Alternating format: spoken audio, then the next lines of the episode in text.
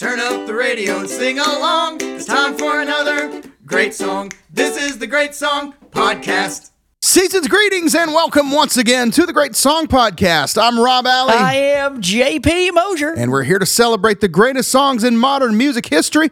We're going to tell you what makes them great, why we think they're awesome, and why you should too. JP, how you doing today, man? Man, I am doing fantastic. so we talk about these landmark episodes. Yeah, these we do. Numbered episodes. We always do something special for us. Uh, this is 250. Can you believe it? 250 moments of goodness. And uh, this is right up our alley. Another one in uh, classic fashion. Yeah. Rob, I'll let you tell them who we're hanging out with, what we're talking about, and pick a song. Man, today we're talking all things disciple. Let's kick it off with the first single from their latest album, their brand new album, Skeleton Psalms. This is The Executioner.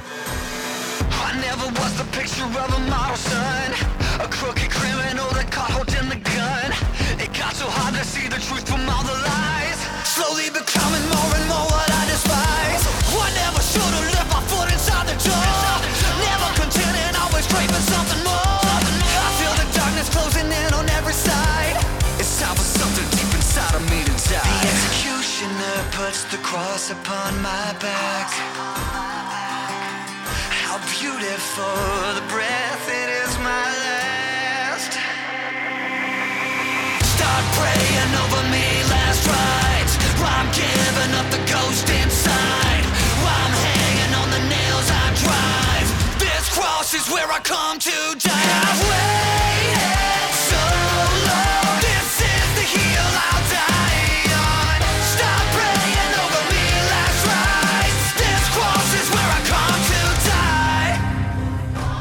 Yeah. That's the executioner, a gentle little bedtime number from Disciple. One of our favorite groups of all time. that got you, didn't it? That's uh, that's uh, yeah, that's one of our favorite groups of all time, and we're so excited to be speaking with original founding member, lead vocalist Kevin Young man, yes. on the program today. And y'all are going to hear us reference a lot of old school disciples and play, uh, no, not disciples, not the disciples. D- bro. You We're remember, have the you remember Paul John, bro? Let's talk about Andrew for a second. right. Look, we talked Bro. about Thomas in our Don Yeah. Francisco episode, Yeah. so we're going back to that. That's no, right. this Yo, is Philip. Yo, Duh, come on, yo, let's go. anyway. The uh, yeah. So we are going to be talking about a lot of old school disciples. Yes, we're going all the way back to the beginning. We're talking about y'all remember that King's X episode we did that was like six hours long. This that was Buckle, nothing. Buckle in. Yeah. Yeah. Nothing. Yeah, so uh, yeah, I don't even know where to start on this. I, you take it. Let's just kind of roll. We're going heart feel, heart feel, heartstrings. All the feels on this one. Um, Yeah. So okay, Disciple is one of the most um, you know, probably successful and well known hard rock Christian bands of the last twenty five years. yeah, Right. That's perfectly Um, said, time wise. and um we it's funny we have this sort of um connection with them because um Ke- the original lineup um uh, you know Kevin Brad um and um Tim. Tim came up in the same like denomination church wise as us done like so we have the weird connection with them where we would um we knew people who would know them or whatever and i had like we both have connections with them because you're from knoxville area originally um, and i had like a youth pastor and uh, pastoral family who were from the knoxville area and so we both had connections to We each had stories. It was like, no way, you know this person, Right. Yeah. And so we, you know, so from about late middle school on, I guess we had we had disciple, uh, you know, going on. And so did you? I remember. So d- did you have before they came out with albums on? Uh, CD. They had two albums on cassette. They had uh, uh, Ring of Ring of Fire and Trail of Tears. Did you have those on cassette? I didn't have those on cassette, Okay, no. I had those. I got those on cassette um, because the first time that I that I saw them live, um, they actually they came and played a lock in that my youth pastor had like organized in Chattanooga, and um, We and had that story on there, the lock in story. Oh, the- that's right. Yeah, yeah.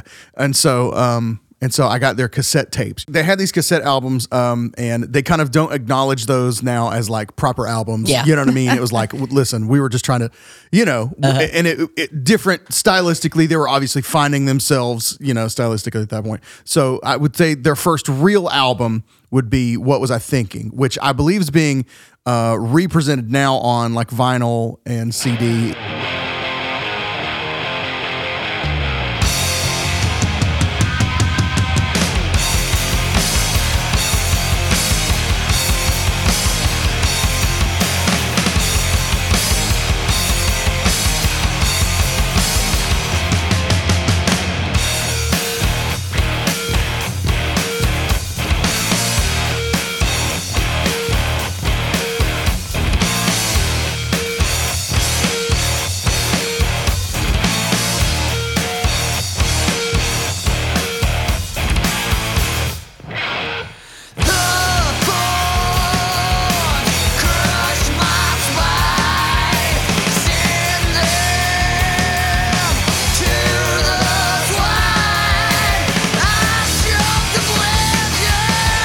Anything anytime you get uh, an album that has something that starts off with a little uh, with a Mr. Rogers intro Yeah. and then kicks into something awesome is great.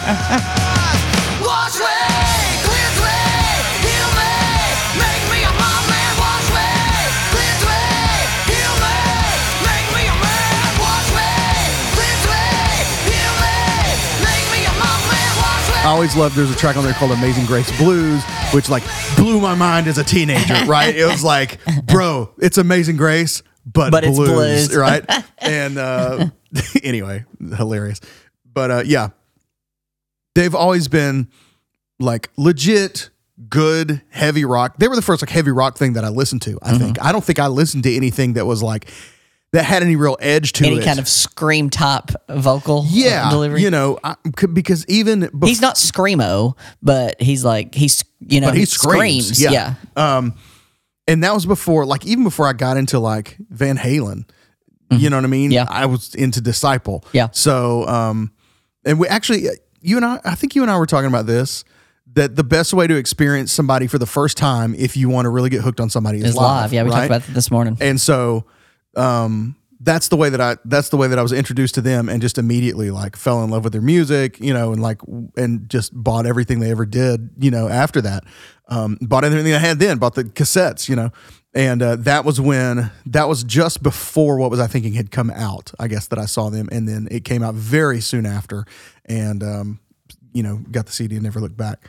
So, um, we're going to start with, for, for purposes of the streaming library. If you want to follow along, um, their next project would have been their EP for Warner Brothers. So, what was I thinking was an independent uh, release, and uh, their second thing was an EP where they briefly were on Warner Brothers, um, and it was an EP called "My Daddy Can Whip Your Daddy." With a great cover. which yeah the two, Two kids, kids. like squared up you Uh-huh. know and uh what a great I, I don't know if my daddy can whip your daddy is a southernism or if that's like a I, I think there's my dad the be a- the concept is universal my Yeah. dad can beat up your daddy Yeah. but but the But using the words daddy and, whip. yeah my daddy can whip your daddy Makes it sound sounds very southern. southern. and it's just a great you And know, the whatever. kid and the wife beater, like or the like the, or kid in the, the- the white shirt, in the, the- yeah. the white whatever you call it. yeah That I don't think we call them white wife beaters anymore Sorry, yeah, I got to be careful about that. the, but yes the yeah the kid in the uh what the the, the t- tank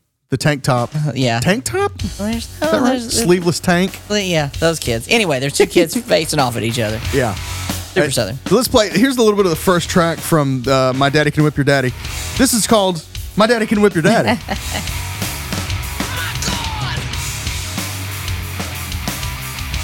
I hear that, and that's that's disciple guitar tone. yeah, Like, yeah. That's the early Disciple sound for sure. This is 1997 at this point.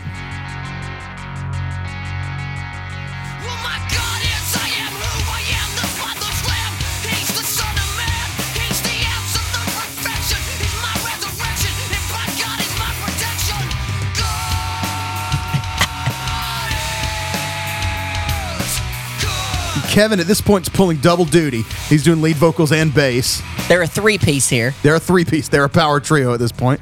Yeah. We So had the police on last week. This is a. yeah. Oh, big controversy here. Oh, they said freaking. Don't tell mom. Don't tell mom that I listened to this band and they said freaking. Uh, another another bright spot on that album uh, is this, the, the last song called Easter Bunny. Yeah. This is a hilarious. It's uh you know what? I'll let you discover it for yourself. Yeah. Discover it for yourself. But the the the first chorus uh, goes like this lyrically. Let's see if I can remember these lyrics. It goes, "Santa Claus is dead. Santa Claus is dead. Santa Claus is dead." And the second chorus goes, "Easter Bunny is dead. Easter Bunny is dead. Easter Bunny is dead." it's great. You're you're gonna love it. yeah, Go check it out. It's a it's a jewel. Uh, let's see. So then follow that one up with the next album. This might sting a little, which is next and is also being re-released. But this to me, the first track from this Oh, might man. sting a little Yeah. is one of the Mount Rushmore disciple Yeah. songs. Um, so this is I just know the opening track from this might sting a Ready to get your whisper rock on? Yeah. I just know Jesus is the way. I just know Jesus is the truth. I just know Jesus is the life. I just know Jesus is my God.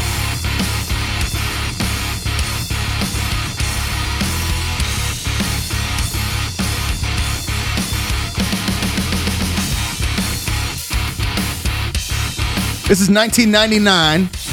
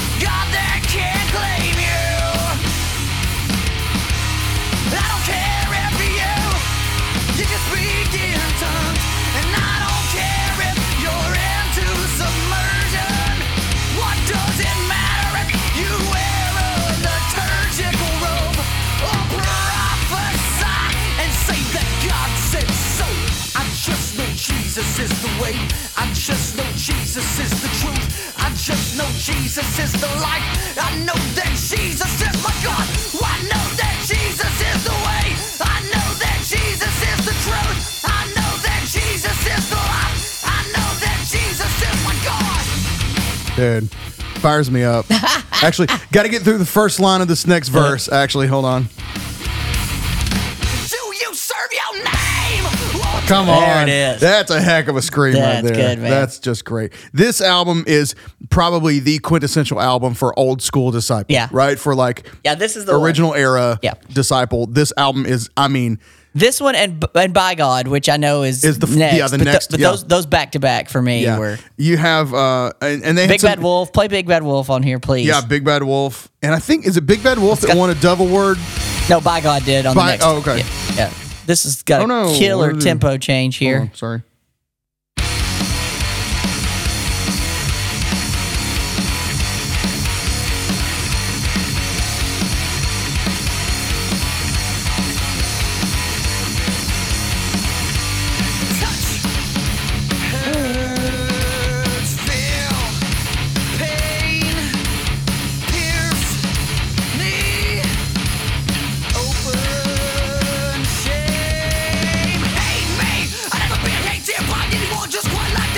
Freaking love this song. Lies. I love this song Yeah. so much.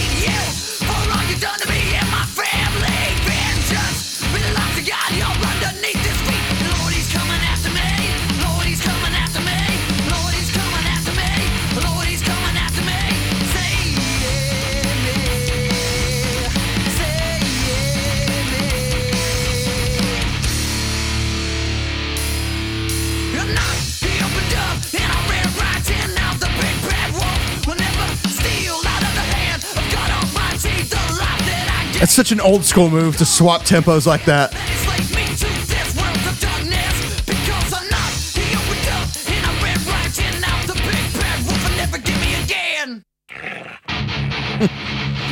And then right back.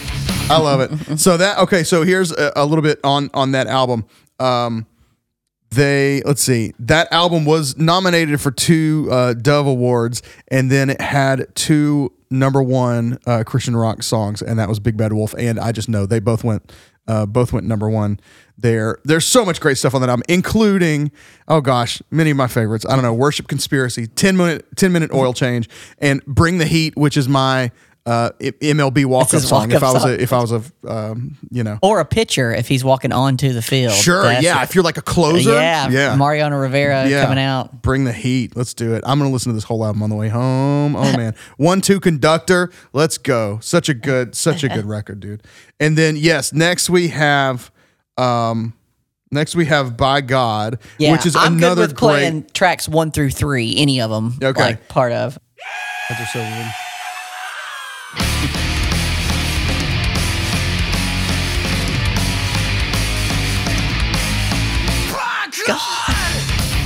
Now that's a great Southernism, Yeah. right? I guess it's not a Southernism. It's really God. like an it's, it's it's an older saying is like by Jove, Uh. you know. But but it gets used a lot in the South. I feel like they kind of I turn, love the turn way the he phrase says abyss. abyss to the deep abyss.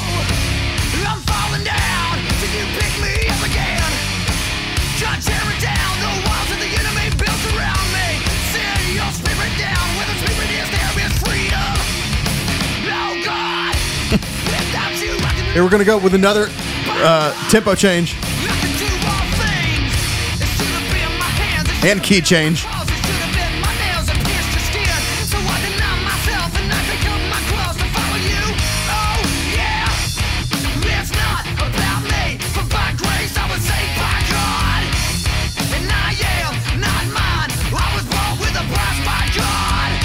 Man, So good. we're just gonna we're just gonna play these whole albums here. Yeah. Do not rock stars or God of Elijah, either one. not rock stars. Here we go. Get pushed back. So, track two.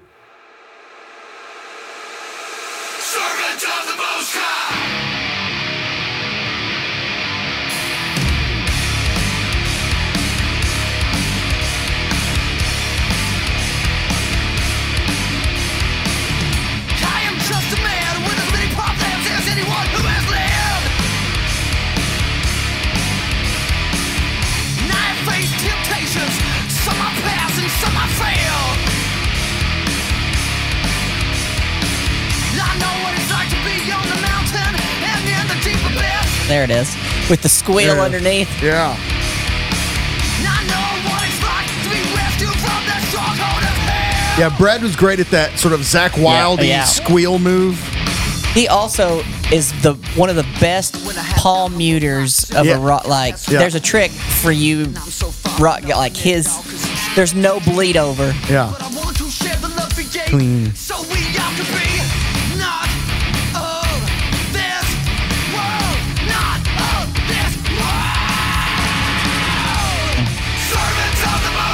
Love the the syncop- syncopation of the riff that it's just barely it's a 16th note off the beat.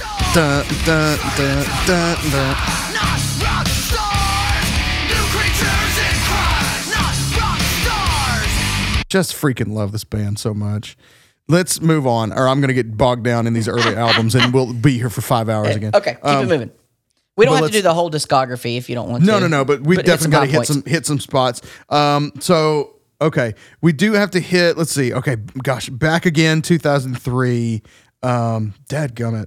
Okay, I'm gonna b- back again, 2003. It's awesome. Okay, then the self-titled album Disciple, 2005. The wait is over. Um, oh come on. Okay, here's the wait is over.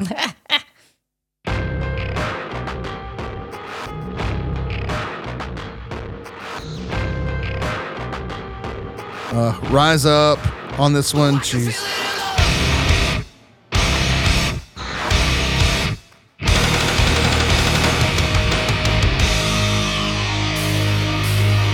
I can feel it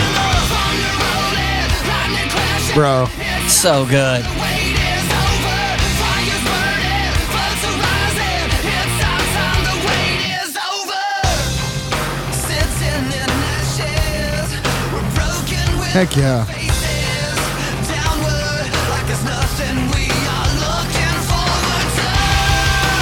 This one was with uh, INO Records. So this one they signed again with a with a label.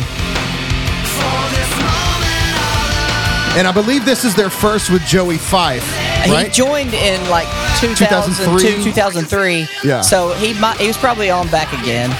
Yeah. So I think that was their first first post Joey Fife uh, album, and um, and that one had uh, number one Christian rock hits with "The Wait Is Over," "Into Black," "Rise Up," two more Dove Award nominations.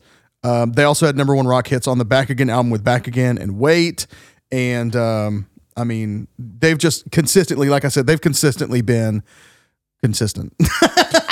That's um, Consis- you know. consistently been consistent. And then you get, oh gosh, then you get into uh, Scars Remain, which had one of their biggest hits um, after the world. This song was really, Yeah. really big for them. Yeah. And we talked with him about that one. Song. It's a little more acoustic. There it is. Try to hide your face. Recorded lines that just will not erase. Power ballad coming in hot. Our first ballad. They can't all be screamers.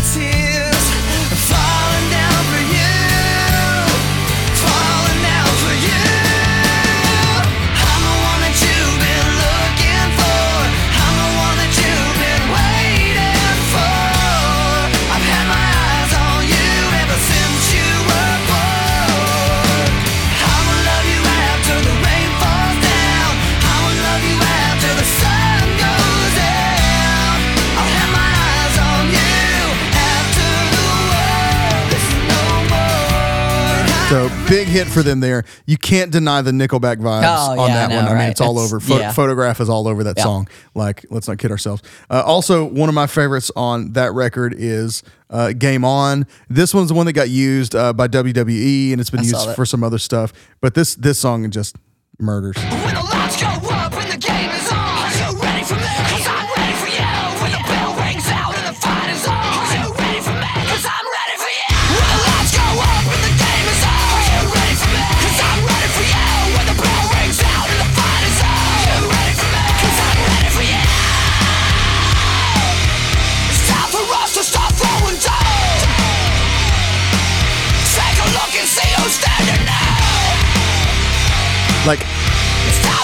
Peak screamage. You know what I mean? Like Look and see who's standing now.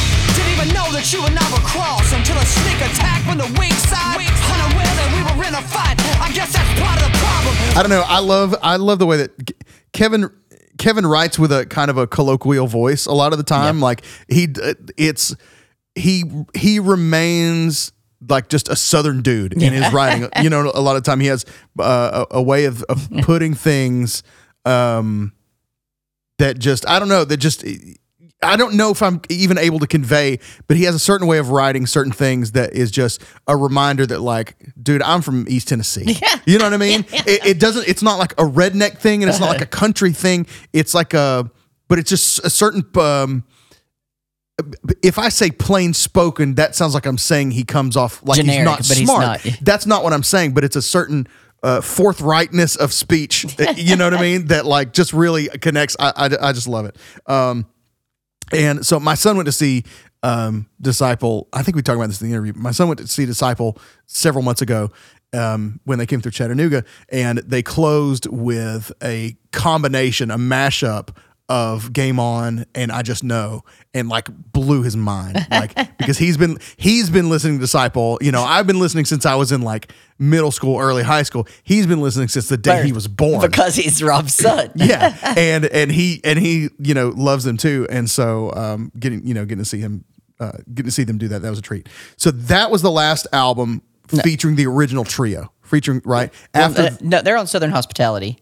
All three of them Yeah, they're all three of them, and yeah, and Joey's with them. okay Yeah, okay they're my on Southern bad Hospitality. That's the last one. okay my bad Okay, so, so yeah, Southern Hospitality is the next one, and then I think maybe That's the last one. Okay, all right. So then we get what's your what's your jam on Southern Hospitality? And then we could just hit the. Uh, oh And then gosh, horseshoes and hand grenades. so many great albums. Jeez, Louise. All we right, keep it moving. Keep it moving. Horseshoes okay. and hand grenades. horseshoes and okay, horseshoes and hand Dear X for grenades. one, yeah, right? and this um, horseshoes and hand grenades has maybe their biggest song, "Dear X, Dear You Don't Own Me." Let's let's hit that one.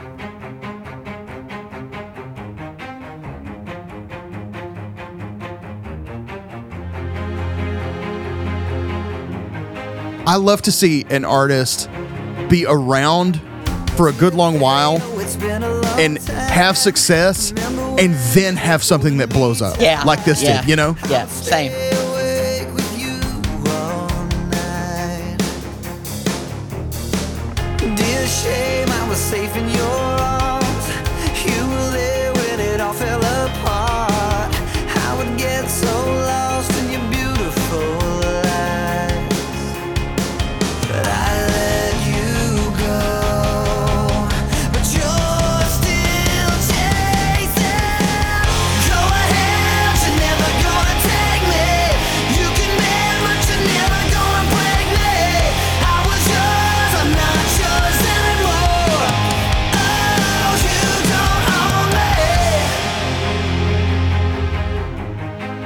Think? Uh, do you think the success of that track is due to the name being called Dear X, even though it's talking about like the past, not Dear like your whatever. not like your ex as in ex? I don't I I mean I think that probably think that caught some mainstream. Uh, maybe. Well, and it's it's like the X just represents whatever you need it yeah, to represent, Yeah, right? it's not. Yeah. so it's like So can- for clarity, it's the letter X. It's Yes. it's not Dear EX. right, It's yes. Dear letter X. dear my ex person. Yeah. no, it's yeah, dear. which is prop what prompted my question. Like, Yeah, yeah. I don't know. It could. I mean, because I'm sure. Yeah, I'm sure that would be easy to easy to connect with. Yeah. you know what I mean. Um, and yeah, for sure. I Yeah. think probably so. Definitely. Um, why don't we? Okay, I think this is a good time because this is when we kind of start having some lineup changes. Why Okay. don't? Is it now a good time to meet the Let- band, or you want to save it? Let's get give me two more albums. Okay, and then I'll okay. do it where I'll where I want to do it. All right, two more albums. So so horseshoes and hand grenades is ten, and that's another. Just I just think they're just so good at being southern without being redneck. Yeah. right. Like horseshoes and hand grenades is such a good album title. Yeah, oh, yeah. Um, you know what I mean? Okay, so w- next we'll go what 2012 of Yep. God Save Us All. Yep. Okay, and let's go. Um, I don't know, maybe draw the line. Sure. This is where I draw the line. A little more commercial vibes Yeah. on this one. Hold me tight. Light a match, let it burn, kiss it goodbye. This may be a little more palatable for those of y'all that are not quite into the heavier Yeah, edge. little radio friendly for more stations.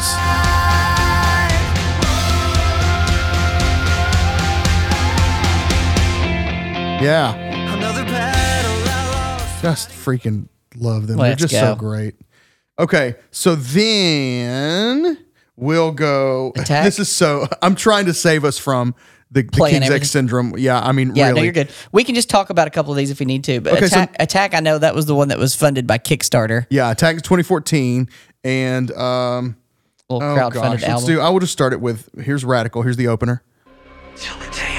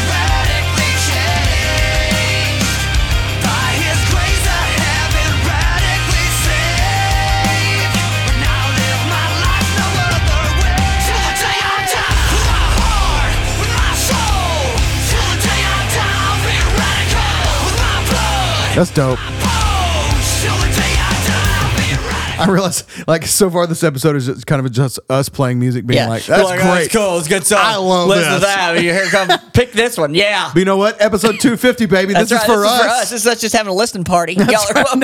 Come to our listening party and then hear us talk to Kevin afterwards. Yeah. Uh, okay. so at this point, shall we meet the band? I, I want to get. I want to get. I want to get to "Long Live the Rebels," I which is see there's. is. So I just want to get. uh, We won't count the live album. I mean, it is an album live in Denmark, but it's. We won't count. Uh, yeah, let's let's get All to. right. Pick the song. Long live the rebels. Oh, definitely for me. I know this one. No, no doubt on this one. Erase. So Erase, I want to okay. hear Erase. I love the production on this.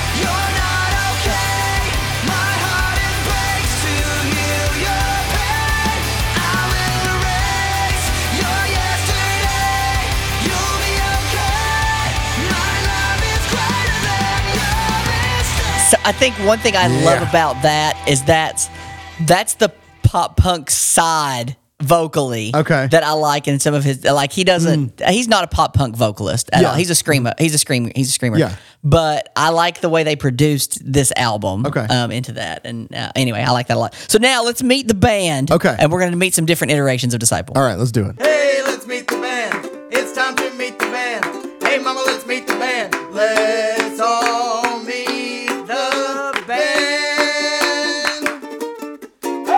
All right, so we're gonna meet the band that played on "Long Live the Rebels," and then from there, I'm gonna tell you why we why we're going that way. Okay. So on lead vocals, we got Kevin, who we're gonna hang out with at the end. On rhythm guitar, bass guitar, backing vocals, and co-vocals, co-lead vocals, uh, Josiah Prince. On lead guitar, bass guitar, and backing vocals, we have Andrew Stanton. Yeah. And then on drums, we got Joey West. Yeah. So, and actually, huge shout out to Andrew. He actually was the person that helped us facilitate getting this interview. So I went through Andrew uh, to get there, um, and, and he was great. He was great, great working with him. Um, I, I talk a little bit about some of the things I like about Andrew. Um, anyway, he was in a, a, a group that called I Am Empire that I really like. They Yeah. a song called Brain Damage, but. Um, so that's the band there. That is still the same band as of today. Right. Now, touring wise, they had a guy named Josh Kin. I I don't want to mess up his last name. It's either Kinchelo. It's K I N C H E L O E. He played bass in the year 2015 with them. Okay. Other than that, John Panzer and Marco Pera now tour with that group. And John plays guitar and Marco plays bass. So that way they have a full band set up. Okay. So that's the band now. Yeah. But if we're going classic disciple rob mentioned the initial three piece which three piece which had kevin on bass Mm-hmm. and lead vocals tim barrett on drums and brad noah on guitar Yes. so and that- uh, and- very, very, very originally, there was a fourth member. yep Um, and while you're looking that up travis wyrick actually produced all their early stuff and so he's kind of an honorary member of that band as well because he um you know he did a lot of their a lot of their stuff uh, adrian is who you're Adrian talking about yeah. yeah. Yes Oh, yeah. yes Yeah, that's it. No, you're good that's it Yeah. that's what i have sorry. on meet the band Adrian D. Tomasi, original, uh, uh, like original, original, 1992, uh, you know, whatever. But by the time they started putting out uh, music, he was not not part of the band anymore. So, yeah, um, one of the most he played bass with them right he yes because he played because bass it was after he left that, That Kevin Kevin started playing playing bass. Yeah, but um, as far as by the time I'd seen him. It was, a you know, already a three piece, the power power trio of power trios. Yeah, yeah, really, yeah. like, um, okay, and then okay, so so, we've only moving got on a from couple, Long Live the Rebels, albums left. we got Love, Love Letter, Letter, Kill, Kill Shot in 2020 or was that 2019? Uh, 19. Okay, 2019. If you don't have a preference, well, you can play it, but I want to Okay. hear. I want to hear Panic Room Okay, yeah, yeah. because that's got uh, it's got uh, it's got Andrew Schwab of Project 86 on there with him. Okay, here's uh here's Panic Room from Love Letter Kill Shot. Yeah, So Project 86, for those of y'all that don't know, is another um, late 90s, Yeah. early 2000s uh, heavier Christian group. Yeah, Project 86. We should do a just a playlist or something of like our favorite like 90s early 2000s heavy Christian Yeah. stuff. Stavesacre. Yeah. Uh, Man. Zao. Za- Remember yeah. Zao? MXPX.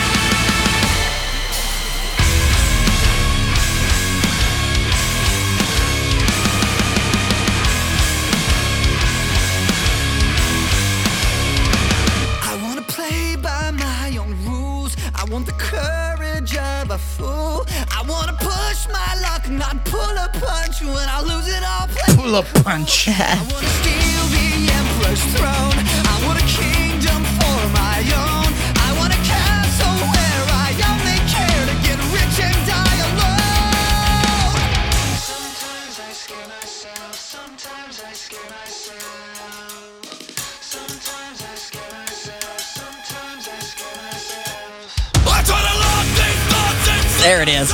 Yeah.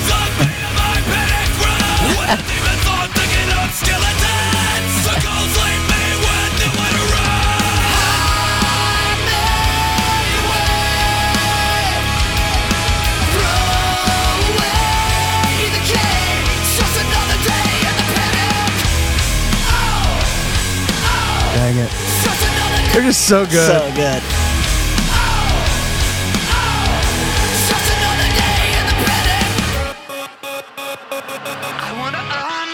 Anyway, I like that song a lot. Love it. That's great. And then, of course, their latest project is the brand new Skeleton Psalms, um, and which we played the the uh, first single off of. I also want to play uh, something that they did really recently. So this is a this is a collab that they did called "Amen to That." Trampolines, Disciple, and Legend. Hit the runway, running miles, hit the track like I'm Usain. I love those. Mixing love, spreading peace like it's ballet. Crossing backdoor borders, I got leeway. And I'm praying, love. Your kingdom come will be done, earth as it is in heaven. Lift it up. And I'm praying in your name, Jesus. Amen to that. Love it. Love it. Totally different thing than you're Yeah. expecting when you see Disciple's name come up. Like, is that a drum track? Yeah. With the side.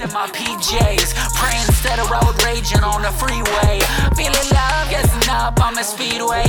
Bow my head, close my eyes, make a wish like it's my birthday. I didn't know who that artist was. Legend? Yeah, I don't know. him. Okay.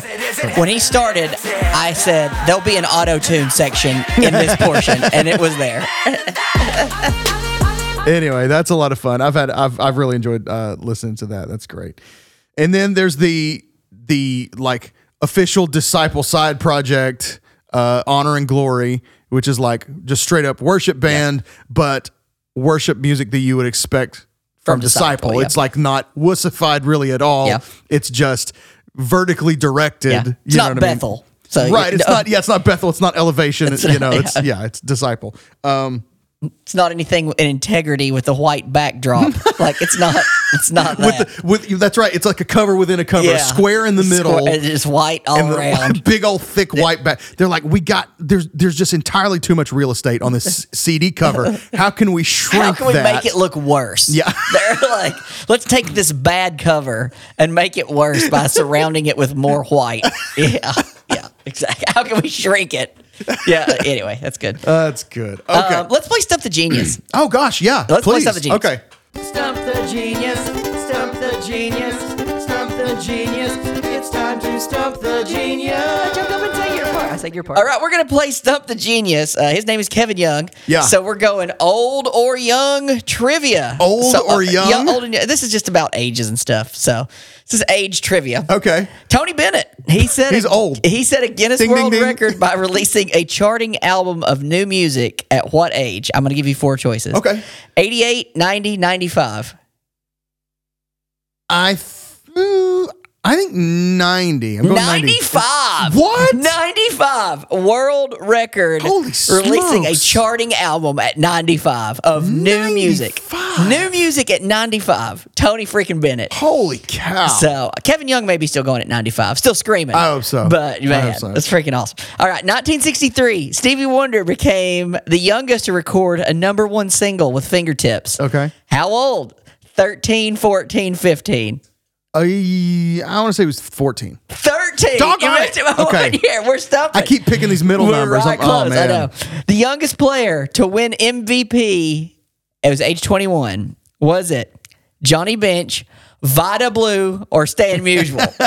Well, since you emphasized Vida Blue, I'm going to go with Vida Blue. there you go. Hey. The other, yay. threw me a bone. The Thank you. others were uh, 22. So, Okay. oldest player to win MLB MVP, age 40. Um, Barry Bonds, Willie Stargell, Dennis Eckersley. Uh, let's see. Who was 40 when they won MVP? I don't think Bonds was 40. Let's go with Willie Stargell. It's Bonds. It's Bonds.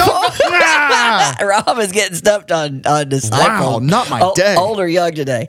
All Jeez. right, he had a signet. He had a hit at age seventy five with his signature song "Boom Boom." Was it Muddy Waters, Freddie King, or John Lee? Oh. John Hooker? Lee Hooker There on you Boom Boom. go. Okay. He had the hit in sixty two, and then again in ninety two. So he was seventy five at the time. So saved it with some blues at the end. Yeah, right up. Rob's alley. Two for five today. Good not his strongest grief. day. Not his strongest outing. I was just tempted to use a phrase that I haven't heard in probably 30 years. And I've only ever heard one person use it. So now I don't know if it's a real thing or if this was just this one person's thing. Have you ever heard somebody say, good cow? no. Okay. No, All right. I don't think I've ever. Just popped in my head. It was like a camp so. counselor or somebody that I had, a, you know, a, a summer summer school something teacher or whatever. hey, if you bat 400 like you did today in the major leagues, you're going to majors, the All Star. One of the greats. Yeah. yeah. I mean, I'm Ted Williams. Yeah, you're Tony Gwynn. But no genius. No genius. um, all right. Hey, we'll bounce back next week. We'll. We'll bounce back next week. So listen, I know this this episode has been a little bit light on like theory or Yeah. like you know Yeah. it's mostly just been us being like We're guys like, here's a squeal. this is- here's a yeah. palm mute, and here's some screaming. That's right. I will say I don't I don't think I said this in the interview. But the first time I, the first time I saw Disciple, I was still I had literally just and I mean just started playing guitar. Okay, so the first time I see Disciple, uh, it's it's uh, it's Tim and Brad um, and Kevin, right? And I had no idea what drop D tuning was. Okay. Um, but obviously they're playing in drop D, maybe drop D flat. Um, and um, so Brad was kind enough at the at the end of the show. I was like, "Oh, I play guitar. Can I, you know, can I see your guitar?" And he let me play his guitar, which I cannot believe now because it was like a Gibson Les Paul. It was like right. It wasn't even like an Epiphone. It was like a real Les Paul. And uh, so I can't believe. I'm believe it. amazed at Rob's brazenness to go up and ask him to play guitar. I that's, know, I- that's very un-Rob Alley. in my mind just now, I went, "How did I even go about like that conversation?" Rob Alley, I can't He- imagine. He, must have had to offered it. Yeah. there's no way I would have asked that. Uh-huh. So He's like, he- you've been watching my hands a lot tonight. right? You yeah, want to yeah, yeah. this? Yeah. So I you know, and maybe I, I no, I can see myself bringing up. Oh, you know, I'm I'm playing. You know, I play guitar. You know, blah blah blah. And so he must have been like, dude, you know, you want. So anyway, so something happened that impacted my view of Les Pauls for a long time. I didn't. I, I thought Les Pauls Like were this, awful This is heavy. because well, yeah, it was heavy, but it I didn't know what drop D tuning was, and so I picked it up and I thought the bottom string was a full step flat. Uh-huh. I thought, oh man, Les Paul, Les Paul Oh. suck. They, they they can't hold their tuning. Uh-huh. Like you know what I mean? and like I'm like, how did they even get through that set without him having to retune? You know, because I didn't know anything at all about alternate tunings or Uh, whatever. and for the that point. listener, drop D tuning is wh- if you don't know, Yeah. because there might be somebody that don't know right. out there. It's where you take. I should let you explain it. It's when you take the bottom E and you tune it down to D. Yeah, there you go. that's go. it. And so it makes for easy power chords Yeah. up and down the neck, and these really like chunky, you know. And um, every song Creed ever wrote is in drop D tuning. Yeah, drop D. It's great for. I mean, it's great for heavy rock, and, and then you go drop D flat. You know, tune everything down a half step, then tune the bottom down a full step, um, and it gives you this big chunky gnarly, you know, that kind of stuff you can do um, really easily. And um, And so, but I just cluelessly was like, I just completely wrote off Les Pauls. That's why I play Fenders to this day, is because my brain It's Brad's fault. goes, yeah, it goes, oh, Gibson suck, man. They can't hold their tuning, you know? then you got the Wolfgang, which has the drop D tuner. That's right, uh, on you just- purpose. Just, pull it. Just pull it in your set. Yeah. So I don't even I couldn't even tell you at what point I came to that realization that like, oh, his guitar wasn't out of tune. it was that on purpose. But anyway, lessons learned. Dude, lessons happy learned. 250. happy. Let's chat with Kevin. Two. I mean, it really. When I said it out loud, two hundred and fifty episodes. Times we've put our our thoughts into the world. wow, A lot. that is really Something. that's a lot, It's a dude. freaking lot. Man, that's really that's a lot of episodes. Your friend made. JP. I'm so proud of what we've done on. Let's keep show. it going. You know, Thank Like- you guys out there for listening and caring enough to let us keep going. Yeah, thanks for listening. I mean, we would have kept doing this without you, but we're so glad So you're on board. with you, You so. know. Um, and you know what? We've come to know many of you through social media outlets, and we would love to know some more of you. So if you're out there listening today, join us on Instagram and Facebook at Great Song Pod. Uh, join the Facebook group, which is called Great Songs and the Great People Who Love Them Greatly. It's kind of like the inner circle of the fandom. You and know? if this is your first listen through and you're like like Rob hinted at, we talk theory a lot. Yeah. And we normally well not uh, enough and then we talk more in depth on band members most times. Yeah. So come check out other stuff. We yeah, no, typically we'll go through one song and we'll really kind of dig deep into that one song. But we couldn't do that with Disciple. No, and it's literally our- one of our it's favorite our. 250. It's yeah, our listening Our, our milestone episodes every 50 every 50 episodes that we do like this, we just do literally whatever we want. Yeah. and so um, it's sort of self-indulgent if you if you want to call it that, but we don't care. It's we did what we wanted to do and we're like, dude, let's we'll get- see you at 300. Get ready. right. It's going to happen. That's Maybe right. 275. You never know. 300, 300, I'm calling it now. We're doing John Lithgow singing in the bathtub. We're going to get John That's- Lithgow yeah, on we're here. That's- we're going for it. All right. Um, so let's go talk to Kevin Young from Disciple, and uh, we'll catch you again on the other side. This is the Great Song Podcast. Ladies and gentlemen, as promised, we are here with Kevin Young of Disciple. Kevin, thank you so much for joining us today on the Great Song Podcast. It's good to talk to you, man. Thanks for having me. We're already having a good time in our like uh, pre-interview link up, so I know this is going to be going to be a fun interview. Um, Yes. first I, I just kind of got to say like thank you like for still going hard and for for being you know for keeping disciple going all these years. My son went to your show in chattanooga like two weeks ago um and Right. um, and like since he's literally a toddler i just know has been like one of his favorite songs. And so when he was like he was like dad at the end of the show they did this mashup of game on and i just know and my brain literally exploded and so you know, I just want to say thanks for like keeping that, you know, keeping that thing going. Like it's generational at this point. You guys Yeah. have been around long enough that like you're affecting generations of people. How dope is that? That's so funny. Uh, well, yeah, eh, yeah, I wish I would have matured in the, in the time, uh, in this generational time more than I have, but uh, that's really cool, man. Yeah, man. Uh, so the That, that's what I think of. I think, you know, it's been such a long time. I should have grown up by now, but no, I'm still a child. So, the uh, the first time I ever saw you guys, uh, fir- first time I ever heard of you guys, my you guys came and played a lock in in Chattanooga. My youth pastor was a guy named Doug Hodge who grew up in Maryville. And uh, he brought you guys down, and you guys Oh played my a lock in at the. YMCA. And I, oh my gosh. and uh, you guys, I know Doug well, man. Yeah. Oh my gosh. That's amazing. Then you guys threw the lifeguard in the pool. Um, that- so, you know, I'm sure you've come a little way since then, but Oh no, absolutely not. And, and nor nor do I want to. Man, you guys keep you keep name dropping. It makes me just be like, what's what's what are these what are these folks up to? What's Doug Hodge up to? Yeah, yeah. man. what what our listeners don't know is like for five or seven minutes before we were just talking about friends that we had that were mutual friends. Yeah. So uh, so yeah, we're Mhm. we're, we're We continuing some- that that going. Y'all got to y'all got to quit name dropping if you if you want to keep on task here. I, I, I just want to It's I want to reconnect with all these old old names here. You're, you're, We'll send you some Drop it contact me. information later Yeah. because we still. there you go. Okay. There you go. Let me start with the with the latest I've heard from Disciple, and I just heard this the other day while I was doing research. I did not know this existed, uh, but it's the collab you did with trampolines um, called "Amen Yeah. to That," which is kind of a really different thing uh, than you know people might have come to expect from Disciple. But man, it's so cool, uh, you know, hearing you on that track and in in that kind of vibe. Tell us kind of how that came about, that collaboration. Oh, I mean, it's not as as um, that good of a story as you think. You know, if anybody wants me to sing on their stuff, uh, I'll I usually say yes, especially when they dangle money in front of my face. I'll say, yeah, let's go. so it's not it's not all that interesting. They're they're an awesome uh, group, and they uh, are booked by the same booking agency as we are, and they they do a lot of missions work and um, just a really cool, talented uh, duo group. And um, they're like, "Hey, you want to sing on this?" I was like, "Heck yeah!" uh, and I also just sang on Cutlass's new single, Oh, sick. um, "Into the World." So, um, so I I do that a little bit every once in a while. Josiah, our guitar player, and Andrew Stanton, um, our other guitar player, um, they both are producers, and so they've always got bands coming in to the studio.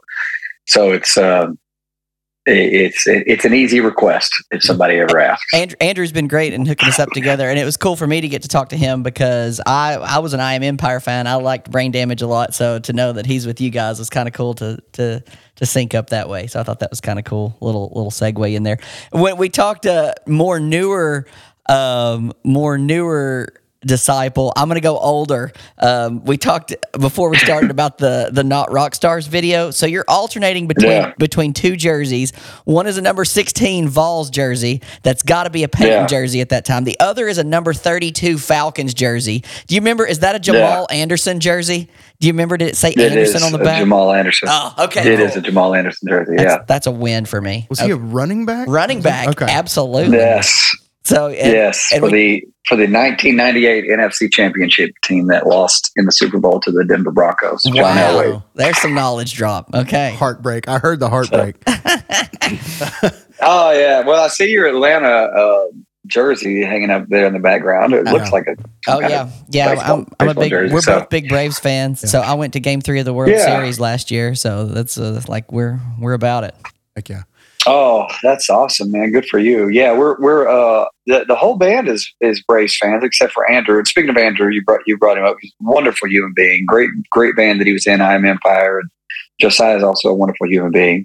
Uh, Andrew is an, an Oakland A's fan because Okay. he's from that area. So, but he but he he watches so much Braves around us that he actually secretly he cheers for them as a backup team. He's like, Okay. he's like, I, I see so many Braves games, I can't help but not like them. Yeah. Well, at least But they're I- I one's, made- in one's in the American, one's in the National. He can uh, just hope they end up in the World Series together.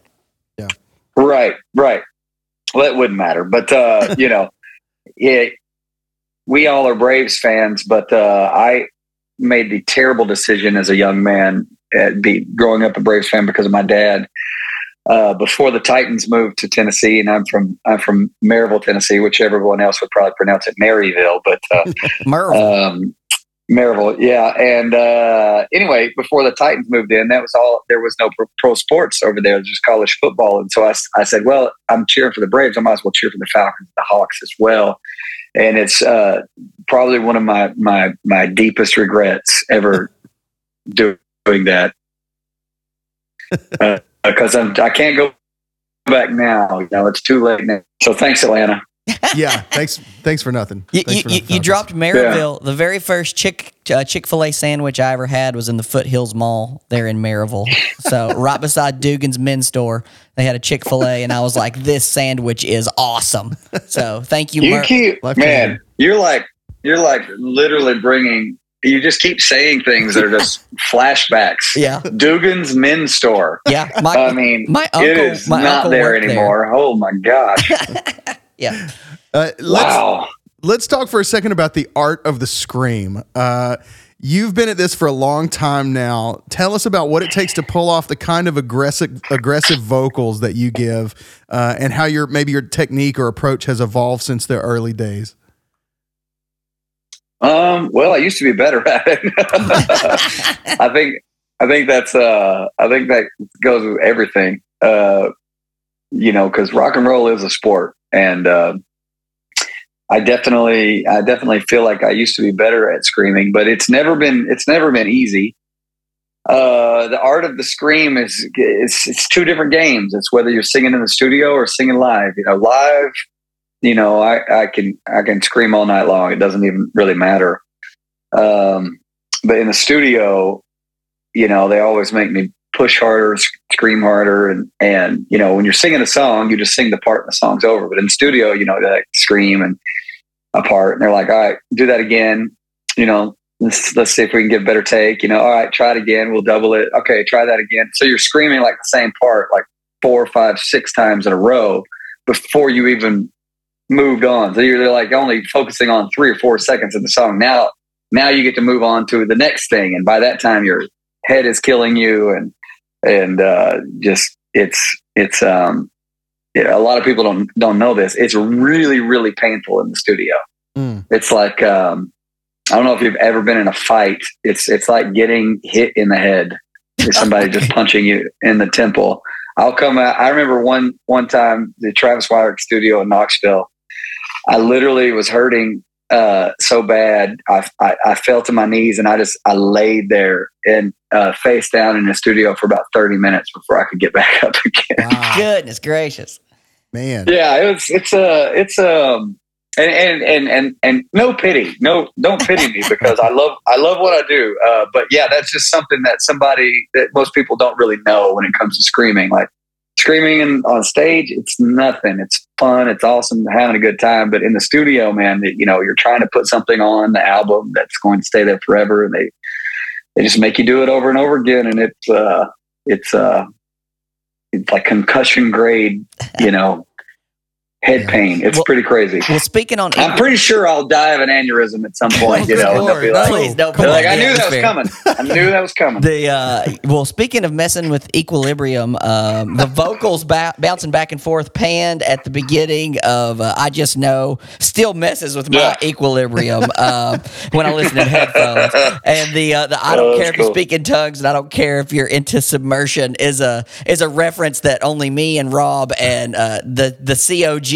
You're getting like it's very with that niche reference. Yeah. there. So, um, s- yeah, man. Rob had. well, a- I grew up COG, so that's that. I'm speaking to you guys. That's Yeah. right. That's for us. I was we ask- truly appreciate that. Yeah, I mean, you know, we we grew up for people who listening who don't know, we grew up in the same sort of theological neighborhood. You know, I'm an ordained minister in the Church of God. JP grew up at a Church of God in Athens, um, and so I I know we both know the kind of East Tennessee church environment you know that you probably came up in. Um, that said. Did you encounter a lot of friction coming up as a heavy rock band in the early '90s when it was still very looked down on in those circles? Um, how long into being a, a long-haired, you know, rock band leader did it take before your home churches accepted that what you were doing wasn't like of the devil?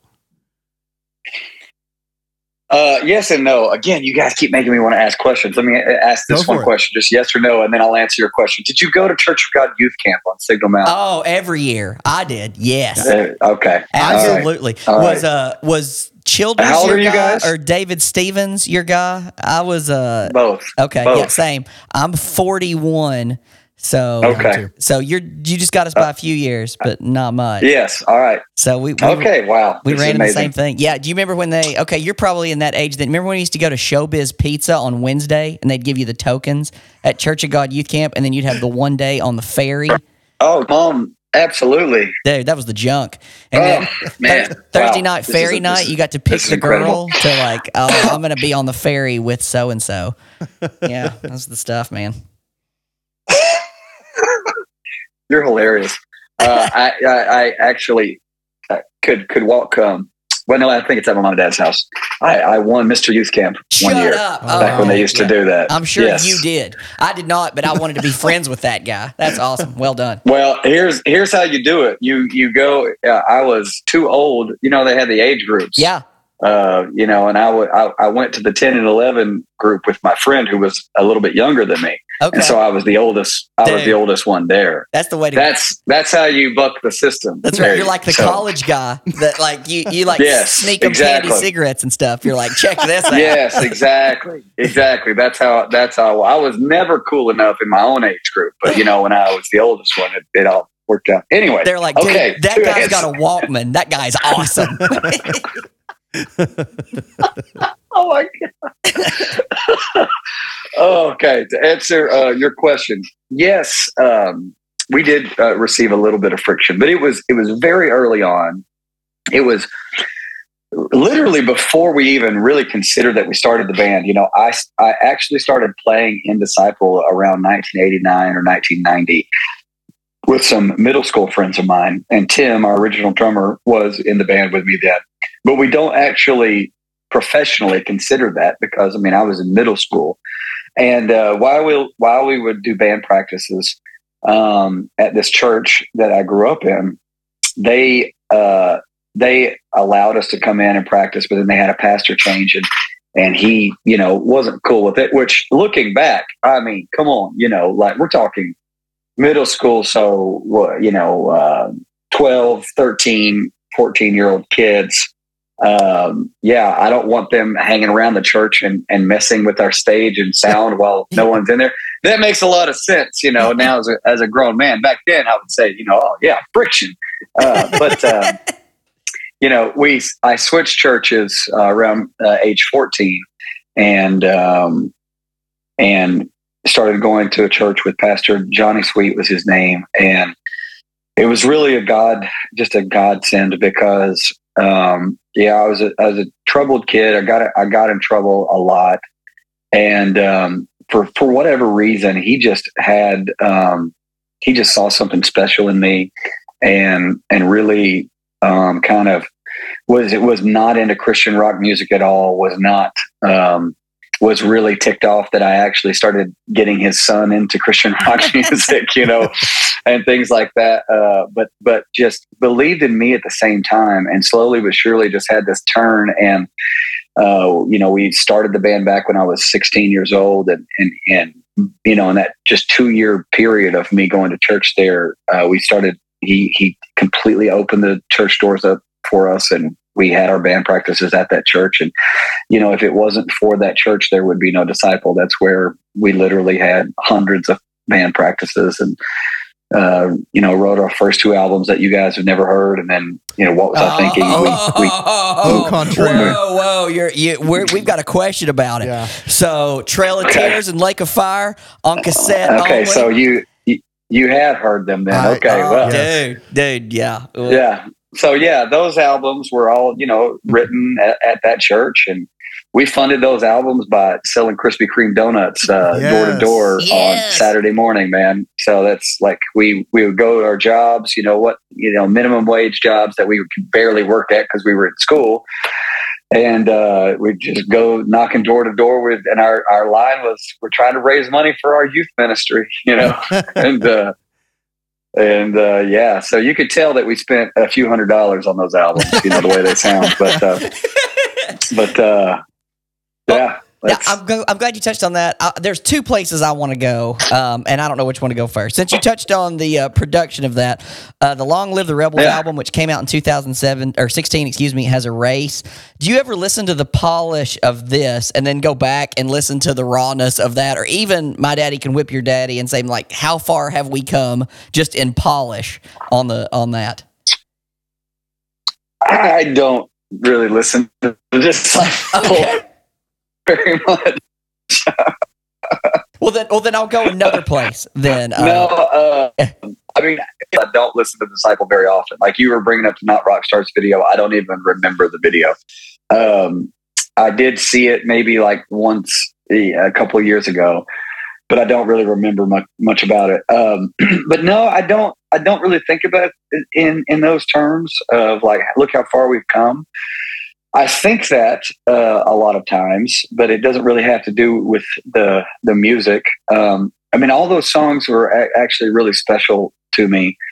Um, you know, some are better, some are better than others, but even the ones that are that are really bad, or you know, they they still have some kind of special thing about them. You know, because they are a time capsule of who I was at the moment and what we were wanting to say and all those things. And and it's it's almost just like watching an old uh, an old movie. You know, like a, an old movie just doesn't you know look like a movie from today or sound like a movie from today or have the same screenwriting or you know uh, plot twists and all those things but you still you know appreciate it there's still something special about it you know and um, so i i kind of look at it that way i don't necessarily look at how far we've come even though i, I do realize we have we have come a long way um, I, i'm more just like look back at it very grateful i guess And uh, I'll pause for like a second. If you see us like flashing signs, we're not doing baseball signals or gang signs. Like we have numbers.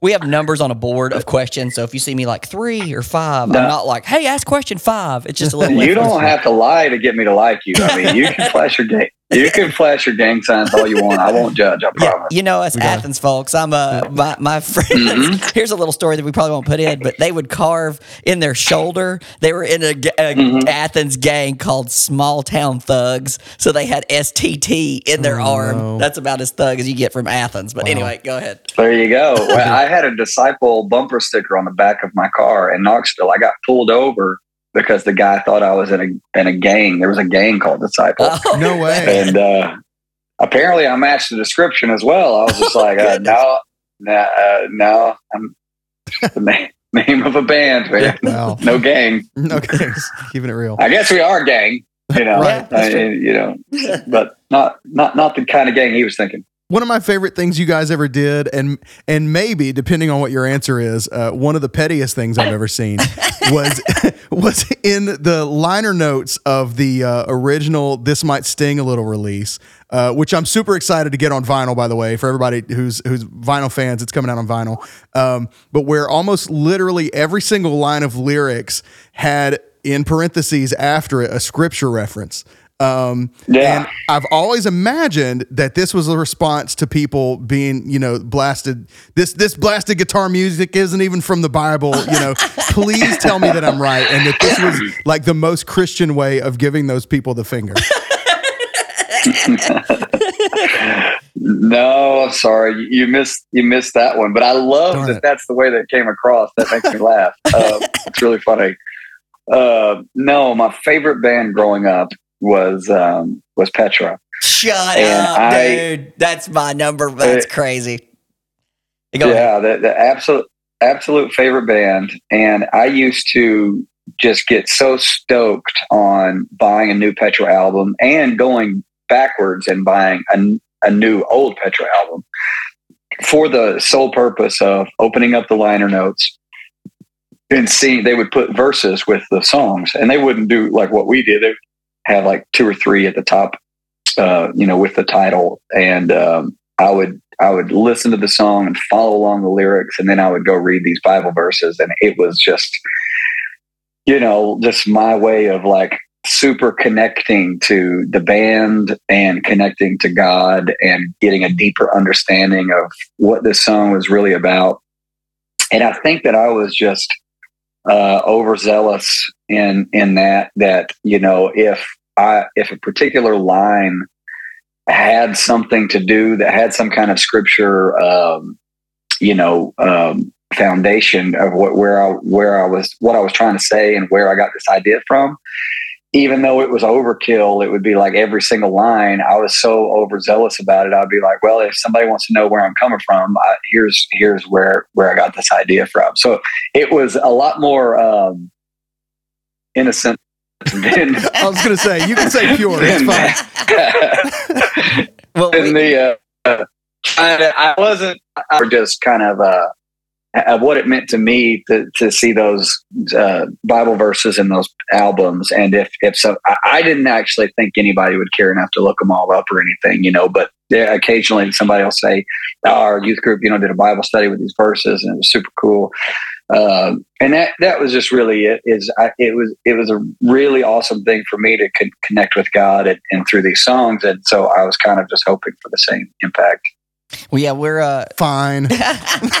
we, Sorry, man. I, I've done a lot of other petty things. We can get into that if you want, but that that wasn't one of them. well, we'll do uh, we'll do Petra head to head trivia sometime. We had uh, John Schlitt on a couple. Well, I guess it was last season, a Couple seasons ago. and uh, we did. Uh, anyway, it was it was fun. Yeah, I, I, big I'll fun. challenge you to some Petra Sure. trivia someday. That'd be great. The uh, Oh, I'd like, love and, it. and it's this is neat for us. We'll tell you this now. We may keep this out of the out of the interview, but most of, we only do one Christian, if you will, artist a season, pretty much. So this is we're typically a, a secular podcast. So this is nice for us to have you on as our our Christian, if you will, representative for this season. So, um, okay, back Wow, that's I'm now I'm really flattered. Thank you. That's awesome. So the Back Again album, Ad and Joey Fife on bass. Um, was it tough for you to hand uh, over bass duties, or did you like that it freed you up a little bit to be more out front, or was it tough to to hand that over? Uh, yes and no. I mean, you know, uh, every player is different, and so obviously you hand over your instrument to somebody. You know, they're not doing it exactly how you would. You know, those kinds of things were were a little uh, frustrating or aggravating. But you know, again, older now, and you kind of and I've, I've played with many many players, and and they're all just different, and you just kind of I just kind of know that now, and Yeah. I, I really didn't have that uh, inside knowledge back then. Um, but he he just played differently than I did. You know, I would say maybe better. Um, but the the the beautiful thing about handing it off was I was always trying to perform more, but I had the I had the bass on, and so I, I it was always holding me back. And you, if you ever watch any of those old live videos of us performing when we were a three piece, you know, I'd be standing in front of the microphone, and you could just tell I was just just ready to get away from that microphone stand, so I could actually just perform the way I wanted to and have some fun and just be myself. You know, like that's that's what was really fun for me was like hey, this is how I would act if I was going to go see Petra at a concert. You know, I would be, I would be jazzed on this song. I would be whatever. You know, I just want to do that. And man, when I handed the bass off, I could finally be free. And it, it took some adjusting, you know, because there was uh, the first couple months, it was totally, you know, Ricky Bobby. Like, what do I do with my hands? You know, I, I didn't know. I, I, I've been holding the bass for so many years, ten years at that point. That I, my hands, I, I literally did not know what to do with them. It was so weird um, and then and then also jumping around all that energy, I was like just just out of breath, you know, like ah. So it took uh, some adjusting, you know. Um, and I think once your body gets used to it and says, "Oh, this is what we're doing," and you know, it just kind of kicks in, and and now I'm used to it. It's totally fine. Yeah, you- you'd have to get in shape. I hope I'm used to it by now. Right. You got to get in shape to do uh, "By God" and "Big Bad Wolf." If you've been jumping around, you can't just pull that one out without some some stamina. Yeah. Um, yeah yeah and and honestly a lot of people will say man you guys have so much energy you know and and and the truth is is it's a choice. It's not that we have a bunch of energy. It's it's it's a it's a conscious decision. Some some days your body doesn't feel like it. You're just like no we're here. And uh, you know this may be somebody's only chance to see this show and that's exactly what they're going to get. They're going to get the best we got whether we feel like it or not. To 10 people there or 10,000 people there, they're going to see the exact same show. Uh, okay, so it, this is a here's a random question. We're we've talked about sports a little bit. I'm going to bring it back to sports for a second. I have always said that the disciple song "Bring the Heat" would be my MLB Mm-hmm. walk up music. If I was if I was to get to play for the Braves, that would be my song when I came up to the plate. Do you know off the top of your head what your MLB walk up song would be? Just any any band ever. Yeah, any any song by any band Yeah. ever. What would yours be? I got you. Uh, Enemy by Skid Row would be a really uh, a really strong candidate Oh, off the top of my head. Um, man, that's I wish I would have known this beforehand because I I, I feel like feel like there's a lot of really good ones out there. You can think on it, and we'll um, give you our number. You can text us later. Yeah, just send us an email let us know. I'll or you can tell. I'll uh, I'll have Tammy reach out and get the answer. Yeah, I, I guarantee you there's a solid Sevendust or Papa Roach song out there that um, that that I would I would be jamming on for for sure. And I, I'm just I don't want to nail one down quite yet. Sure. Yeah, yeah, yeah. But yeah, You can think. but on yeah, no, that's cool.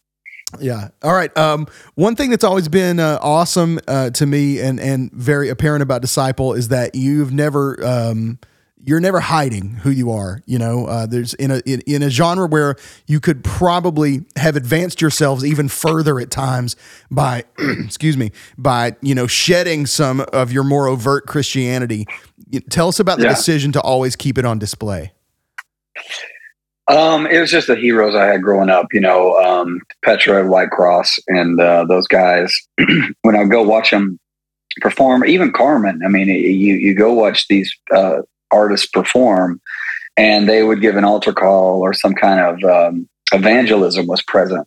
And I remember seeing Carmen in Knoxville at Thompson-Boling Arena, and, and it was like a Billy Graham crusade. You just see, you know, thousands of people walking down front to accept Jesus whenever he would uh, give a message. And then I went to a Petra concert in 1990 or 91 and uh, possibly 92, uh, Beyond Belief tour. And um, they, uh, Josh McDowell gave the message and and I saw like probably three or four hundred people walk to the front and give their life to Christ that night. And um, so I I just loved that model of of uh, Christian rock music and Christian contemporary music that was very evangelistic.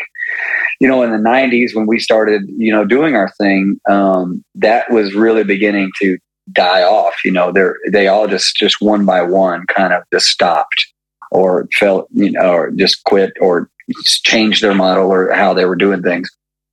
And, you know, that was part of what was the the the thing that made it special to me that was so bold and courageous was this music that was so hard and heavy and was bold about their faith. And then they they would stop the music and then just give a clear message. I just loved that and always loved that. And it had a very special Im- impact on me. And then um you know we just felt that that was part of our call.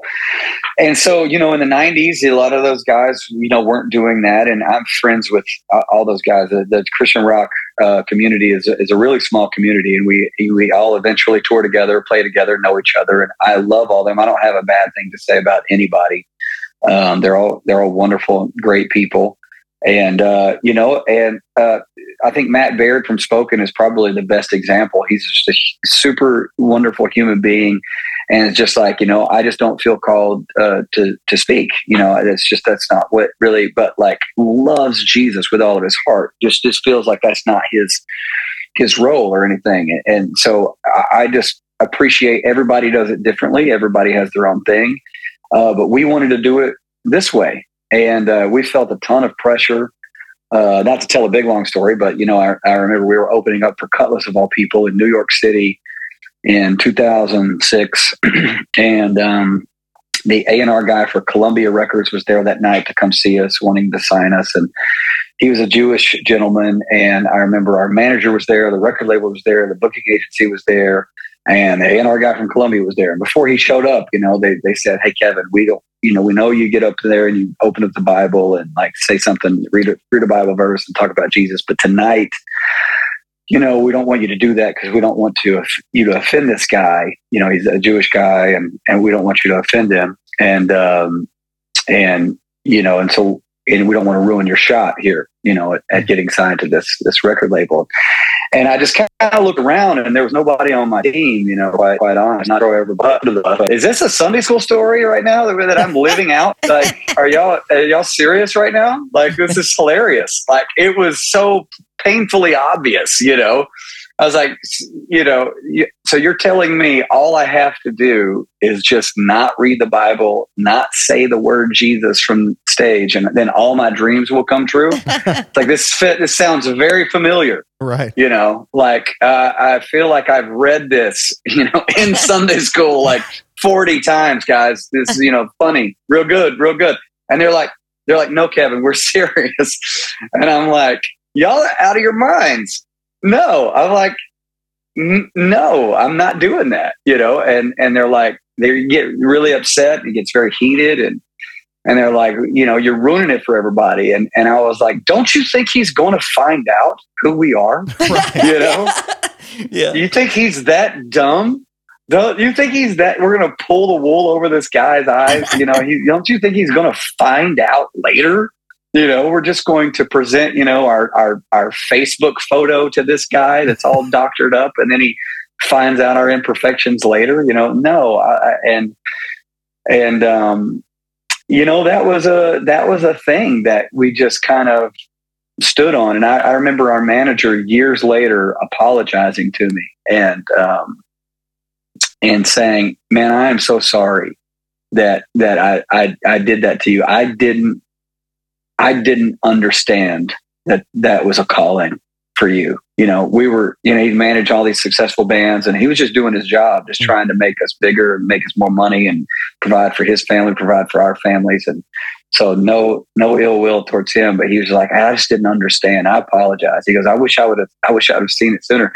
And, you know, uh, it, it wasn't the lack of me not trying to tell him or uh, us be ourselves, but yeah, you know, we could have, we could have done all those things. Um, and, you know, I just didn't want to live my life that way. I didn't, I didn't want to uh, be looking back on the end of my days and, and, you know, have songs that I, that I wasn't proud of and, and uh, uh, a band I wasn't proud of and a band that I thought that I did what I wanted to do instead of what I felt like God was wanting me to do. And so that's, Well, we're um, gl- we're those are the choices I made and I'm sticking with it. We're glad you did. We're Yeah. glad you have, and the person that the one that matters is even more proud. So thank Yeah. you, thank you for that. Um, we'll be respectful of your time. Couple more questions. We'll be super super Hey, speedy. go, go. You're Um, fine, man. so You're fine. Go. After the World from Scars Remain to me is probably your Yeah. most mainstream sounding hit. And I know it charted well and garnered you some some Dove Award nominations. Did Hardcore Disciple fans give a little pushback to the more acoustic approach on that? Where they're like, wait a minute, this isn't Disciple, or were they pretty receptive, did you find? I don't know. It's been so long since that came out. It's hard for me to remember, but I, I, I feel like there was definitely some some weirdness in the band, you know, with it. Yeah. Um, we'd always written slow songs. You can always go back. Um, the only, I mean, back again, you know, has a a nice slow song on it. By God has several slow songs on it. What was I thinking has several slow songs on it. Um, so I think this might sting a little is probably our only album that doesn't have a slow song on the entire album. So it wasn't like it wasn't like this new thing that we were doing, uh, but it did blow up, and I think that that there was this part, you know, of, us that eh, portion of the band that kind of was like, you know, not wanting to play it all the time, you know, wanting to wanting to be heavier because of you know our, our egos or things like that. Um, but you know, this is what we've said now. It, it's it, it, the mantra we go by, the absolute rule of songwriting is is this. I don't want to hear what genre it is. I don't want to hear what style the song is. I don't want to hear I don't want to hear any of the adjectives that any fan or any um, uh, writer or critic will use. I just want to know the answer to one question: Is it good? That's good. Yeah. And if it's good, then it can go on our album. Is it is it metal? I don't care. Is is it good? Is it rap? You know, uh, is it like rap rock? I don't care. Is it good? Is it a ballad? The question is: Is it good? Is it hard rock? Is it classic rock? Is it southern rock? Is it whatever? The answer to the question is, is the question is it, it, the thing is, is as writers, you know, if we chase down a genre and we just stay committed to that genre, it it it it's literally trying to you know handcuff your creativity, you know. And some days you're just inspired in different ways, and you know you kind of see it in our Southern Hospitality album. You know, it's not one of our more successful albums, but it is a lot of people's favorite album. And I think that was because that was Brad, our original guitar player. That's just where he was. He's coming off of Scars Remain, but he's a he's a guy who grew up listening to Stevie Ray Vaughan, and uh, you know, man, he just wanted to play what he wanted to play at that point in his career. And uh, man, those songs are really special. And a lot of people, a lot of people look at that album, you know, very fondly. Again, it didn't sell anywhere near like what Scars Remain did, but that's that's uh, that's the question: is it good? And uh, I think our new album, it is. I'll tell you how excited we are about it. It's it's one of those albums. Like I told you, I don't listen to Disciple very often because when we're when we're making the music, um, we hear the song hundreds of times, and I mean that literally. We hear the song hundreds of times, working on it, trying to perfect it, whatever. We like this these songs so much that we're working on them, and then we'll also like actually listen to them because we want to hear them. Yeah. You know, that's how excited we are about awesome. the Skeleton Psalms album. It's it is just the metal songs are great. The rock songs are great. The slow songs are great. And and I say that if it's my opinion. If other people don't like it, then I, to- I totally get it. But the band is excited. You know, like we really like it. So That's I feel awesome. like that's a good place to start. Is when the band is excited about the album. You know, then then uh, hopefully other people will be too. for sure. That's great. It, fantastic. it's got a lot of songs on there that sound like old school Disciple That ma- yeah, Oh, that's that's cool. good. more than more than a couple. So you- there there's a there's a, a couple songs on there that just people are going to be like, yeah, yeah, I know what they're doing. Yeah, you know, a couple of yeah, us I know I know what they're and- doing, and it and Yeah. it wasn't intentional. It was just again, it's like how just how we're feeling, you know, at the time. Yeah, awesome. But um, I've got one, and then I Yeah. think Rob's got one, and then we got one that we ask everybody, but they'll be quick. Yeah. Do you remember? Who, do you know who the two kids are on the "My Daddy Can Whip Your Daddy" cover? I know them very well. You want to tell us who they are? Okay, you don't Can have to tell them. That's fine. Were they friends? Sorry, that uh, they um, were. Um, I guess they were. They're my nephew. Well, no, they're my cousins. My second cousin. Okay, So they're my okay, cousin. My That- cousin's children. My first a- cousin's children. That was a question we just thought of, like literally before you. We were just talking about album covers and how awesome the "This Might Yeah. Sting a Little" cover was. I was like, I wonder who those two kids are. And I was like, I guess we can ask. them. Yeah, So, anyway, okay, go ahead. Yeah. All right. Uh, I'm gonna let's see. I'm gonna. I've got two questions left, but I'm gonna pare it down to one. Let me go with this one. What's the weirdest church event you've been ever ever been asked to play? Gosh, I wish I would have been. I wish I had time to think about these He- questions. He's like, I played this so- walk in and I Yeah. threw this lifeguard in the pool, and Doug Hodge was there. So I'm so glad you remember stuff like that. I would have never remembered that. I I, I, I tell Josiah all the time, all the headbanging. I've I've headbanged all my brain cells away.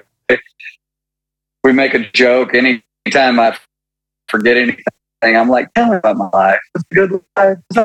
Now, uh, you know, there's so many. I remember, do you know those uh, podiums that um, had the microphone and then like a little speaker in the front of the microphone? Absolutely. So back in the day when we would travel before we owned our own sound system or anything, you would travel and you'd show up to whatever you know they would have there, and uh, that was the church sound system was this podium that had the speaker, you know, whatever, and and uh, so yeah, we did a show. oh man, we did a show uh, with with that. There's so many. I don't even know how to even start, man. There's That- so many. That's a good one. That's a tough one to top right there. That's a goodie. I can tell. I can tell you just so many embarrassing things. I I, I remember we played this this this. This one's infamous, and it's never as funny as when I tell it. But for whatever reason, it sticks with us. And we, we me and the original guys, we still text each other. You know, three or four times a year, and we'll bring this up all the time. We played Mayfield, Kentucky, one time, and uh, I remember the guy was playing music over over the uh, the the louds the, uh, over the sound system while we were setting up, and Brad, you know, made a comment. He was like. He was like, "Oh my gosh, this music! It's like they want us to leave." And the guy was standing there. He goes, "Oh yeah, this is my band." Ooh. You know, um, Ouch. yeah, exactly. Yeah, no, and and then of course it's off the rails from there. We are dying laughing at Brad, you know, because we're always pick, picking on each other, right? Always picking on each other, and you know, we're like, "Way to go, man!" Uh, it just stuff, just stuff like that. I can give you, I can give you, you know, books that can be written till the end of time about just us showing up and just something absolutely ridiculous uh, about the the church or us or or whatever. You Dude, know, that, that Um, podium speaker sto- that's, That's- classic. yeah. That's top. That's top tier. that's That's how it's done, man. That's how it's done. and how we it's get done. it. Like we Oh, get yeah, it. That joke sure. lands with us. Yeah, I can see that church. Like, You know, that's in my mind. I know that. They've know got exactly. the green Oh, yeah. shag carpet. It- yeah, I'm, I'm there. We great. got invited to play in Latvia, one of my most be- beloved experiences, and uh, and they're from missionaries, and they kind of wanted to give us the full missionary experience, so they put us into an old Russian barracks for our room Wow. that had no phone and no TV and, and no anything, and and I was I was like thinking in my head, you know, I appreciate the experience. you know? Like, like, you know, like, man, you know, I don't, I don't really need to, I don't really need to know what it's like to, Yeah. to have the, the full, you know, missionary experience Yeah. to be out here in the You could have just and know- showed us. You could have walked us into the room and been like, "This is what I- it was I'm like. gonna- Here's your hotel." I'm going to leave. Yeah, exactly. I'm going to leave it to you missionaries to experience all that. I'm just here to play a show. Anyway, yeah, just the things that people think, right? You know, they're like, yeah, that way you know what it kind of what it's like. Yeah. Like, Meanwhile, yeah. you're like, this could have been a little Thank you. I didn't. I didn't sign up for that, but okay. All right, last question. We ask everybody: You're on tour. You're either doing solo work, you're with disciple, you're with whatever. You're with honor and glory, Honor which and everybody glory. should go That's check right. out. That's what the- we're going to talk about. Okay. Uh, you go into a gas station. What is your gas station snack food of choice? While you're thinking of it, I'll tell you mine. When I was growing up, my mom would say you could have any candy bar you want. I get a Three Musketeers bar because it's the most ounces. And they're all the same price. So I get a Three Musketeers bar. What is Kevin's gas station snack food of choice? It's definitely going to be a, a zero sugar monster, either Okay. ultraviolet or the uh, apple flavored one. I can't think of what the name it is. Name of it is right now. Ultra Paradise, maybe.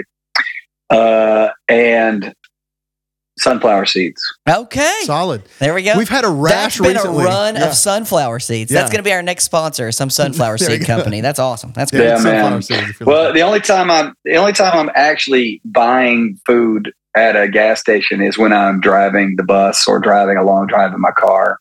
So sunflower seeds um, is better than caffeine, man. It's something about the the action. If Yeah. you'd staying busy, you know, and you having to do something, it totally helps me stay awake on long drives. So yeah, my mom does the same thing with uh, Skittles. Like she watches for certain mile markers, and she's like, "That's I get it. Oh. I understand where you're going with that." How scientific. she does that with Skittles. Skittles, one Skittle. So she'll ta she'll eat like a Skittle. She's like, "I'm gonna go five miles and then eat another Skittle," and so she'll watch the mile marker thing.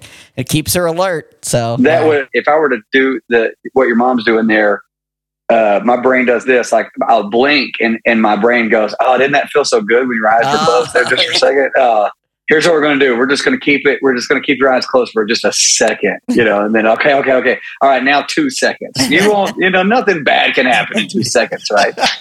That's what happens to me. That's the kind of temptation I'm going through when I'm tired. So, uh, well, you stick I- with I- the seeds. I- Just keep pounding them. Oh, Pound the yeah, seeds I don't monster. think Skittles, man. I don't think Skittles. It, it'd have to be like I I get like ten every mile marker in order to, for that to work. I get it. I Get get that slow release of the sugar rush. Come Dude, seriously, this has been fun. Yeah, it's been a blast. We'll sync up soon. Thanks so much, Kevin. It's been a lot of fun. All right, you too, man. Thanks, guys. You guys Take have a great easy. one. Thanks. We'll see you. This is the Great Song Podcast. And that was coming down. he was doing that. He took a swing. That was coming down. I have no scream. Yeah. I have literally. Somehow his voice got less powerful. I did. he got weaker. I don't have it because if I really tried to scream, then I would just have zero voice left at all. So I'm trying to do like the. head voice I, scream. I don't know the technique. I do not know. I just can't make words. It just shreds. You're my like voice. the most inviting screamer ever. It's like when Oh my people gosh. scream, they're normally like, "Whoa!" Like get back. But Yeah. Rob's scream like draws people in. Like he seems so comforting. Such a pleasant little screamer. Pleasant little screamer. Oh Anyway, man, well that was a mistake to try. I'm glad we Um, did it. That was Kevin Young of Disciple. 250. If you couldn't understand what I was trying to say, episode 250 of the Great Song Podcast in the books, um, and uh, we'll be back real soon with episode 251. That's you right. know? Um, next week actually. Yeah, let's just bring it. So we'll be back with another great song. Until then, I'm Rob. I am JP. Go listen to some music.